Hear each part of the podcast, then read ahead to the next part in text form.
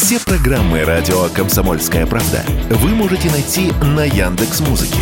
Ищите раздел вашей любимой передачи и подписывайтесь, чтобы не пропустить новый выпуск. Радио КП на Яндекс Музыке. Это удобно, просто и всегда интересно. Экономика на радио КП. Здравствуйте, дорогие слушатели радио «Комсомольская правда». В эфире наш ежедневный обзор самых важных и интересных экономических новостей. И сегодня я предлагаю обсудить нездоровую ситуацию, которая сложилась вокруг льготной ипотеки. Вот знаете, кто как провел праздники? Пока одни россияне доедали оливье и допивали заливное, другие в спешке скупали квартиры в новостройках. О росте спроса говорят и риэлторы, и банковская статистика. Например, по данным сервиса Дом Клик, 15 декабря по 8 января Сбер выдал на 8% больше ипотечных кредитов, чем в те же околопраздничные праздничные дни прошлого года. Почти 65% займов пришлось на льготную ипотеку. Почему же народ так активно кинулся затариваться новыми квартирами? Дело в том, что вокруг льготной ипотеки сейчас происходят очень странные дела. Все началось 23 декабря, когда правительство усложнило условия выдачи льготной ипотеки. Первоначальный взнос по программе с господдержкой на новостройки был повышен с 20 до 30 процентов. Для Москвы и области, а также Петербурга с областью максимальный размер льготного кредита был снижен с 12 до 6 миллионов рублей,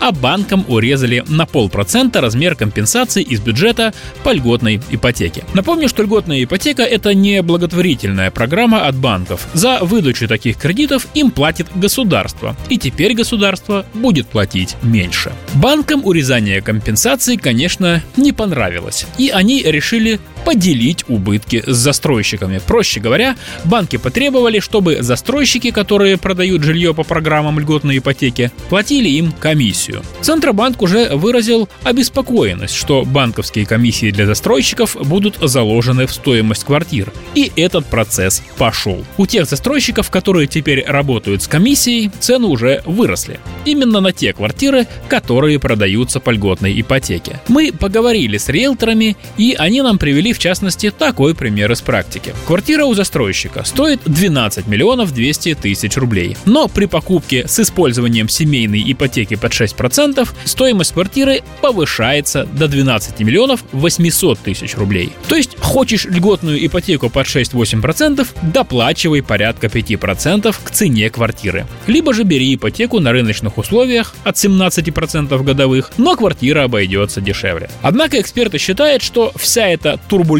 на рынке недвижимости скоро закончится. Как сказал нам завкафедрой ипотечного жилищного кредитования и финансовых инструментов рынка недвижимости финансового университета Александр Цыганов, повышение первоначального взноса по льготной ипотеки и снижение потолка кредитов вдвое для Москвы и области, вот эти два условия неминуемо приведут к снижению спроса на новостройки в столичном регионе. Вот тогда и рост цен остановится. По словам нашего эксперта, застройщики уже предполагают, что, возможно, придется снижать цены на Новую Москву, Подмосковье и Ленинградскую область на целых 10%.